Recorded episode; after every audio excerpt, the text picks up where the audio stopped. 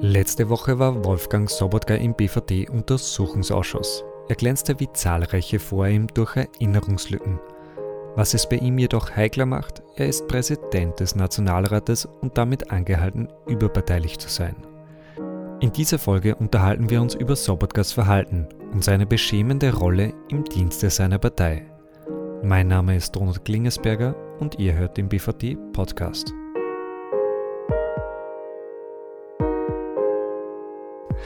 Ich bin heute wieder hier mit Jan. Jan Greiner ist Fraktionsvorsitzender der SPÖ im BVT-Untersuchungsausschuss. Hallo Jan. Hallo Donald. Letzte Woche haben wir über Wolfgang Sobotka gesprochen, den ehemaligen Innenminister, mittlerweile Nationalratspräsident, und dass vermutet wird, dass er das BVD für Wahlkampfrecherchen eingespannt hat, beziehungsweise wichtige Akten zurückhält. Er war jetzt als Auskunftsperson im BVD-Untersuchungsausschuss. Wie fandest du seinen Auftritt im Ausschuss? Er hat sich im Wesentlichen nicht wissend gegeben. Er hat gesagt, er weiß nichts, äh, was seine Mitarbeiter für Aufträge gegeben haben an Mitarbeiter des BVT, Punkte fürs Wahlprogramm zu liefern. Er hat gesagt, er hat sich selber nie die Akten angesehen, sondern er hat jemand anderen ersucht, das zu, also eigentlich beauftragt, das zu tun. Und das war es eigentlich. Also, und er hat sich vor allem nicht wissend gegeben. Weiß ich nicht, ist mir nicht erinnerlich, weiß ich nicht genau. Es war eigentlich ein äh, beschämender Auftritt. Mhm. Inwiefern glaubst du ihm das, dass er sich an nichts erinnern kann? Also ich höre da jetzt eine große Spur Unglaubwürdigkeit heraus. Ja, das ist, wir haben ihn ja nicht gefragt, was, ihm, im, äh, was er im 73er Jahr im September gemacht hat, mhm. sondern wir haben ihn ja zu Sachen gefragt, die ein, zwei Jahre her sind oder ein halbes Jahr her sind. Und äh, da muss man natürlich nicht mehr sich auch an jedes Detail erinnern, aber man kann sich nicht an gar nichts mehr erinnern. Und den Eindruck hatte ich bei ihm. Äh, was aber besonders interessant war, ist, dass die Auskunftsperson, die unmittelbar nach ihm gekommen ist, nämlich eine, die Leiterin der Rechtsabteilung des mhm. BVTs, einfach bestätigt hat, dass sie den Auftrag hatte, vom Kabinett fünf Punkte fürs Wahlprogramm zu erarbeiten. Das mhm. hat sie bestätigt, ähm, dass, dass das ihr Auftrag war. Und das, was sie dann geliefert hat, ähm, darauf hat äh, sowohl der Wolfgang Sobotka als auch äh, seine Kabinettsmitarbeiter, die dann auch da waren, gesagt, es wurde nicht verwendet, deswegen ist ja kein Missbrauch, hat ja kein Missbrauch quasi stattgefunden. Aber findet der Missbrauch nicht in dem Moment statt, wo man die Anfrage stellt und die Person quasi Selbstverständlich. Der Missbrauch ist ja der Auftrag, fünf Punkte fürs Wahlprogramm zu erarbeiten. Also der, das ist ja der Missbrauch, ja. dass die Mitarbeiterin selber sich nicht missbrauchen lässt und halt nicht ähm, fünf Punkte fürs Wahlpro Wahlprogramm liefert, sondern eine Analyse liefert über äh, welche Teile man vom äh, französischen Antiterrorgesetz in sehr komplex natürlich übersetzen könnte ins österreichische Recht, was man übernehmen kann, was nicht, was, wo es Probleme gibt. Ähm, ja, das zeigt einfach, dass die Mitarbeiterin sich nicht missbrauchen lässt. Aber der Auftrag, der ist ja unstrittig und den hat sie bestätigt. Sie hatte den Auftrag, fünf Punkte fürs Wahlprogramm zu liefern, zu erarbeiten. Das war ihr Auftrag.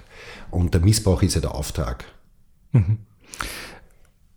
Du hast gesagt, ähm, das ist beschämend. Was findest du genau an dem an der Art von Sobotka beschämend? Na, besonders beschämend ist, ist nicht nur, dass er hier äh, sich hier abputzt auf seine Mitarbeiter, wenn es darum geht, eben um diesen Auftrag, äh, fünf Punkte für das Wahlprogramm zu erarbeiten an die BVT-Mitarbeiterin, sondern ähm, vor allem sein Umgang mit dem Untersuchungsausschuss selbst. Der Präsident des Nationalrates hat die Aufgabe, den Untersuchungsausschuss bestmöglich zu unterstützen. Mhm. Und das hat er nicht getan, sondern in Wahrheit hat er den Ausschuss sabotiert, das auf verschiedene Art und Weise. Eines, das ihm einfach direkt zurechenbar ist, er war ja unmittelbar davor Innenminister. Er hat eine Anfrage bekommen, ähm, dass er alle Akten, die mit dem Untersuchungsgegenstand mit dem BVT in Beziehung stehen, zu liefern. Er hat eine Lehrmeldung geschickt. Er hat gesagt, mhm. ich habe in meinem Kabinettsakt keinen einzigen Akt, der irgendetwas mit dem BVT zu tun hat. Dann kam das Urteil des Verfassungsgerichtshofs, mhm. wo drin gestanden, da wurde der Kickel mehr oder weniger gezwungen, uns alle Akten zu geben, die er hat, wo einfach nur BVT oben steht, weil das eine sogenannte abstrakte Relevanz hat. Und auf Basis dieses Urteils haben wir ihm noch einmal eine Aufforderung geschickt. Und er hat die einfach nur drei Wochen bei sich im Büro liegen gelassen und hat einfach gesagt, er hat noch immer nichts. Also er hat sie vollkommen ignoriert. In Wahrheit hat er damit, ähm, das hat er einfach das Urteil des Verfassungsgerichtshofs ignoriert. Mhm. Das ist ja nicht so, dass, dass jetzt Oppositionsparteien etwas erfunden hätten oder verlangt hätten, sondern der Verfassungsgerichtshof hat ein Urteil gefällt bei seinem Nachfolger, bei Innenminister Kickel, hat ihn aufgefordert, er muss alles rausrücken, alle Kabinettsakten, die einen, die einen Zusammenhang mit dem BVT haben, muss er hergeben. Mhm. Und weil es reicht die sogenannte abstrakte Relevanz. Und der Sobotka hat so getan, als ob dieses Urteil ihn nichts anginge. Das geht nicht. Das geht nicht, dass ein Parlamentspräsident die Arbeit eines Untersuchungsausschusses sabotiert. Ähm, das ist unheard of. Das ist auch das erste Mal, dass ich das erlebe. Ich habe schon eine Reihe von Nationalratspräsidenten auch der ÖVP erlebt. Ähm, aber sowas habe ich noch nicht erlebt. Und das ist jetzt eigentlich auch kein neues Thema. Sobotka hat das ja sogar am Schluss mehr oder weniger angesprochen, weil er die Leitung des Ausschusses nicht angenommen hat, weil er eigentlich gefangen ist. Befangen er hat ja, ja. ja, er hat ja selber gesagt, dass er ähm, nicht den Vorsitz führt, wie es eigentlich die Geschäftsordnung vorsehen würde, weil er ja selber befangen ist und selber als Auskunftsperson kommt, weil er Minister war, weil er Untersuchungsgegenstand ist und äh, deswegen wird er hier nicht den Vorsitz führen. Ähm, aber trotzdem behindert er die Aufklärung. Die zweite Art und Weise, wie er die Aufklärung behindert, ist, dass eine Reihe von Unterlagen viel zu hoch, viel zu geheim eingestuft sind. Dadurch können sie nicht zum Beispiel in einer medienöffentlichen Sitzung erörtert werden. Und er ähm, verhindert das, dass sie herabgestuft werden. Und das vollkommen Absurde ist, dass zum Beispiel ähm, Anwalts-E-Mails, äh, von, von, von einem Anwaltsbüro die E-Mails, die Aktennotizen und so weiter, die alle dem Anwaltsgeheimnis unterliegen, äh, sind in Stufe 1 bei uns. Das heißt, man darf sie unter gewissen Bedingungen zitieren in medienöffentlicher Sitzung. Das Justizministerium selber sagt, die sind, die sind hochzustufen, das verweigert er. Mhm. Aber wenn das Innenministerium äh, Zeitungsartikel, Pressemeldungen äh, so liefert, dass sie eben nicht zitabel sind, dann weigert er sich, diese herabzustufen. Also er spielt hier ein wirklich ein, ein wirklich ein, ein, ein, ein, ein sehr ungutes Spiel. Mhm. Das heißt, was ich auch heraushöre, das, was das Beschämende ausmacht, ist, dass er sich nicht so verhält, wie ein Nationalratspräsident das eigentlich tun sollte, nämlich in einer gewissen Art und Weise überparteilich ja, zu handeln. Alles andere ist überparteilich. Äh, Wolfgang Sobotka äh, agiert hier als Parteifunktionär und nicht als Präsident des Nationalrates. In dem Zusammenhang gibt es noch eine äh, weitere interessante Auskunftsperson, den Herrn Achatz. Kannst du mir über ihn etwas erzählen? Das ist der Kabinettsmitarbeiter, der eben diesen Auftrag erteilt hat wo auch noch die, die Mitarbeiterin des BVT, die Leiterin der Rechtsabteilung dort gesagt hat, das ist ein Auftrag des Ministers. Sie hat das als Auftrag des Ministers verstanden, ähm, dass sie hier diese fünf Punkte fürs Wahlprogramm äh, liefern soll. Und mhm. der war mehr oder weniger derjenige, der mündlich diesen Auftrag erteilt hat. Äh, der hat auch Mün, der hat auch schriftlich die Antwort bekommen. Auch mit zweimal hat er mit dem Hinweis bekommen, äh, Wahlkampfthemen beziehungsweise fünf Punkte fürs Wahlprogramm. Das hat ihn nicht gestört, mhm. dass er das bekommen hat, weil das halt auch sein Auftrag war. Und erst jetzt im Ausschuss war er der Meinung, dass das eigentlich um ganz etwas anderes gegangen ist. Das war natürlich jetzt ein bisschen absurd, dass die ganzen Personen, ähm, wir haben eine Reihe von Personen hier gehabt in der letzten Woche, die alle diese E-Mails bekommen haben, mhm. wo genau das drinsteht, Wahlprogramm, fünf Punkte arbeiten, Wahlkampfthemen für den Herrn Bundesminister. Ähm, er hat selber, wo die selber gesagt haben, wenn man das verlangen würde, wäre es Amtsmissbrauch aber ich habe sie nicht verlangt. Sie haben schriftlich mehr oder weniger bekommen den Vorwurf, dass sie selber Amtsmissbrauch begehen, aber es ist ihnen nicht aufgefallen. Erst jetzt im Untersuchungsausschuss, wo wir ihnen das vorgehalten haben, ist ihnen aufgefallen, dass das nicht stimmt, was hier steht. Kein einziger hat äh, monatelang irgendetwas auszusetzen gehabt, dass die Mitarbeiterin des BVTs den Auftrag genau so, wie er auch gefallen ist, zusammenfasst. Mhm. Und erst hier im Ausschuss waren sie der Meinung, das war nicht richtig zusammengefasst. Es gibt noch einen zweiten Aspekt bei ihm. Beim Protokoll oder beim Live-Ticker stand drinnen, dass er viermal ins Staatsarchiv gegangen ist, äh, um Akten auszuheben. Und die hat er dem Justizministerium, der Staatsanwaltschaft äh, auch übertragen in manchen Rechtsfällen, aber nicht im Untersuchungsausschuss. Er war selber persönlich nie im Staatsarchiv, sondern hat immer einen ehemaligen Mitarbeiter ersucht, das für ihn zu machen. Mhm. Ähm, aber äh, der war einmal im Mai da, einmal im Juni im Staatsarchiv und hat dort relativ oberflächlich offensichtlich sich nur die Akten angeschaut und ist zum Ergebnis gekommen, da ist nichts dabei. Mhm. Dann ist er ganz gezielt, weil die Staatsanwaltschaft ganz einen, einen Akt wollte, ganz gezielt einen Akt wollte, ähm, ist er dorthin gegangen, hat diesen einen Akt ausgehoben mhm. für die Staatsanwaltschaft. Äh, der ist prompt ausgehoben und übermittelt worden. Und deswegen sind wir ja nur draufgekommen. Wir sind ja draufgekommen, dass der Sobotka zwar uns sagt, er hat keine Akten, aber der Justiz gegenüber denen schon Akten aus seinem äh, Archiv liefert. Ähm, und wir haben dann auch diesen Akt angefordert und den haben wir dann bekommen, weil mhm. wir diesen einen spezifischen Akt angefordert haben. Ähm, aber wie, wie, wie gesagt, wie dieses Urteil vom Verfassungsgerichtshof gekommen ist im, äh, das war August, September, und wir dann gesagt haben, auf Basis dieses Urteils noch einmal ihn eingeladen haben, seine Akten anzusehen, hat er das gar nicht getan. Mhm. Das war alles davor. Und er hat nicht einmal, er hat einfach dieses Urteil des Verfassungsgerichtshofs nicht ernst genommen. Und das ist schon ein starkes Stück für einen äh, Parlamentspräsidenten, dass er hier Urteile des Verfassungsgerichtshofes nicht ernst nimmt. Mhm.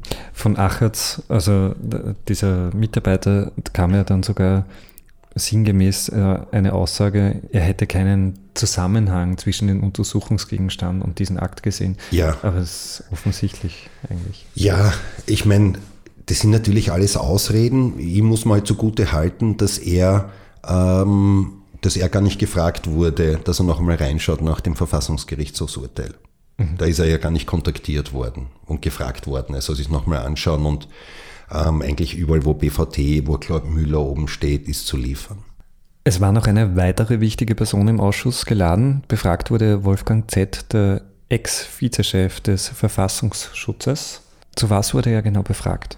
Naja, das ist natürlich vor allem äh, befragt worden zur, zur Hausdurchsuchung selber und zum Schaden, den die Hausdurchsuchung angerichtet hat. Und bemerkenswert an seiner Aussage war vor allem seine Einschätzung, dass er gesagt hat, viel schlimmer hätte es gar nicht, also man hätte gar nicht das viel schlimmer machen können, nämlich äh, die Beschädigung äh, des BVT, des Verfassungsschutzes.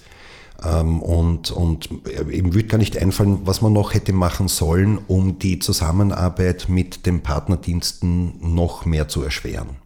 Mhm. Also bestätigt sie jetzt ja. aus internen, von internen Personen, die quasi den Betrieb sehr gut kennen. Er war Ex-Chef. Ja, und zehn Jahre lang ja. im Verfassungsschutz, der weiß ganz genau, ähm, was für ein Schaden hier angerichtet wurde. Mhm. Und äh, die Einschätzung, ich meine, wir haben ja gerade heute erst wieder einen Artikel in der New York Times gehabt.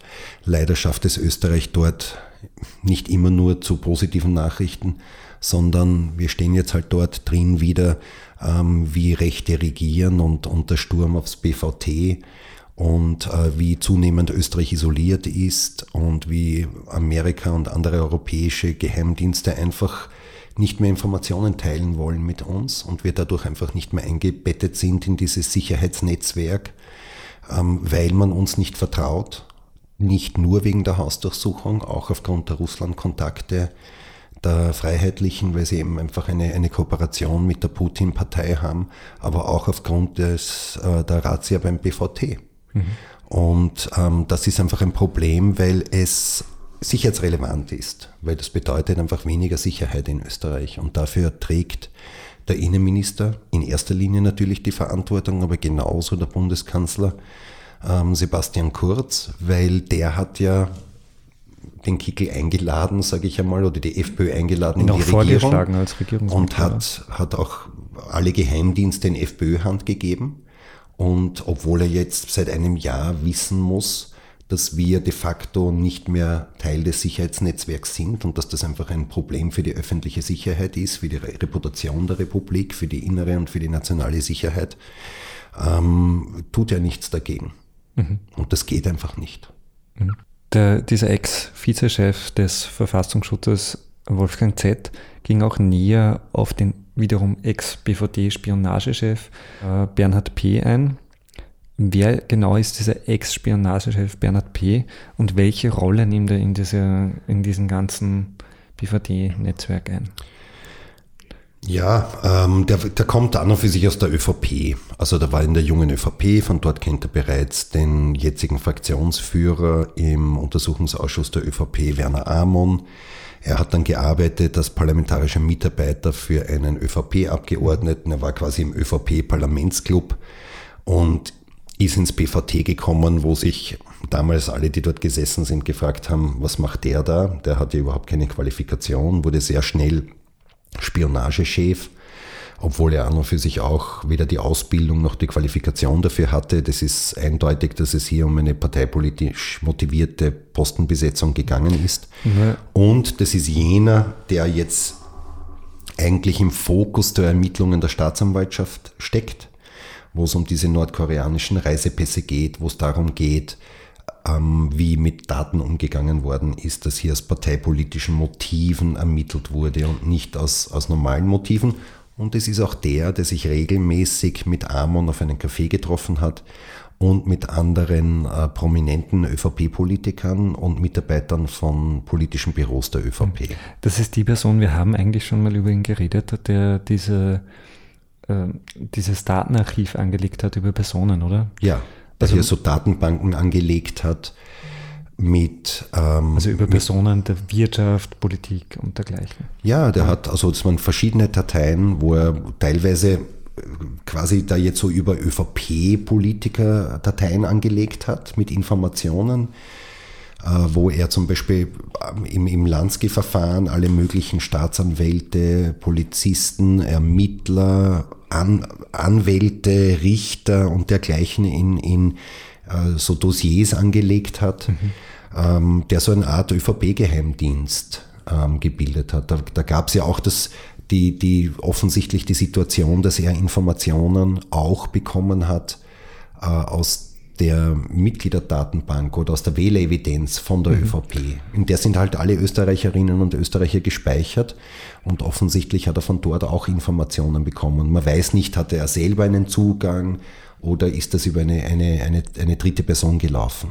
Mhm. Ein wichtiges Thema, du hast es selber schon angesprochen, das waren die Qualifikationsmenge. Er ist, einer, also er ist der erste Referatsleiter gewesen, der nicht Jurist war. Hat er zumindest eine polizeiliche Ausbildung? Weißt Nein, nicht einmal das. Er hatte eigentlich, er, also normalerweise hat man entweder eine juristische Ausbildung oder eine polizeiliche Ausbildung mit dann so mit so Aufbaustudien, die auf dem aufbauen. Aber er hatte weder das eine noch das andere. Das war einfach eine, eine reine parteipolitische mhm. Besetzung. Äh, kleines Detail am Rande, man hat dann extra noch das Gesetz geändert, dass er selber polizeiliche Zwangs- und Befehlsgewalt bekommt, obwohl er gar nicht die Ausbildung dafür hatte. Das war dann später äh, bei der Novelle eines Gesetzes, ähm, wo er dann interveniert hat äh, über die ÖVP, dass das Gesetz so geändert wird, dass er äh, die Befehls- und Zwangsgewalt ausüben darf. Mhm. Gut, das war's erstmal mit dieser Folge. Danke Jan fürs Gespräch. Danke an unsere Abonnentinnen und Abonnenten fürs Zuhören. Bis nächste Woche. Dann sind Jan und ich wieder da. Bis dann.